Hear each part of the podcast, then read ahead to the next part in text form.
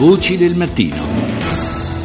Nel corso della Prima Guerra Mondiale oltre 260.000 soldati italiani finirono davanti ai tribunali militari con le accuse di diserzione, codardia o rivolta. Fra i 170.000 che vennero condannati, 4.000 subirono una condanna a morte e la pena fu eseguita in 750 casi.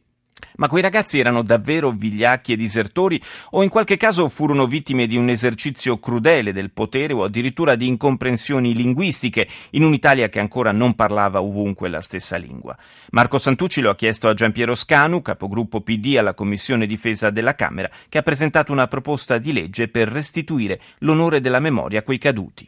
La legge stabilirà, quando sarà approvata, l'obbligatorietà per il procuratore generale militare di riaprire tutti i fascicoli relativi alle 750 persone che sono state condannate a morte, la cui sentenza è stata eseguita. E si troverà che la quasi totalità di queste persone è stata uccisa unicamente perché gli stati maggiori o comunque qualche generale dell'epoca intendevano dare un esempio atroce affinché ci fosse una disciplina più assoluta, più ferrea. È un po' quello che ci ha raccontato Francesco Rossi nel suo film Uomini contro? Esattamente.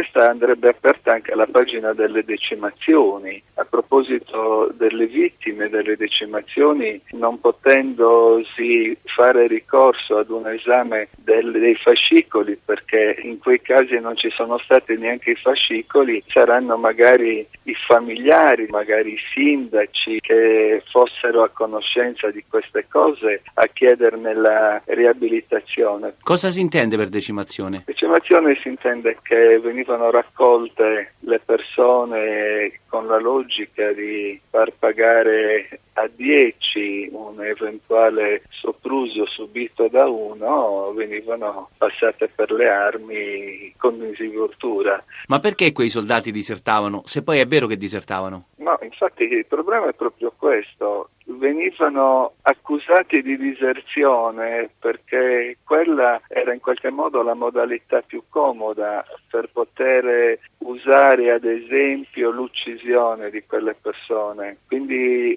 può darsi che ci sia anche qualche caso in questo senso, non ci sarebbe per niente da scandalizzarsi, ma nella quasi totalità dei casi eh, si sa, è risaputo e anche la storiografia più recente lo ricorda, erano persone assolutamente innocenti, utilizzate drammaticamente in maniera strumentale per la propaganda che serviva in quel momento.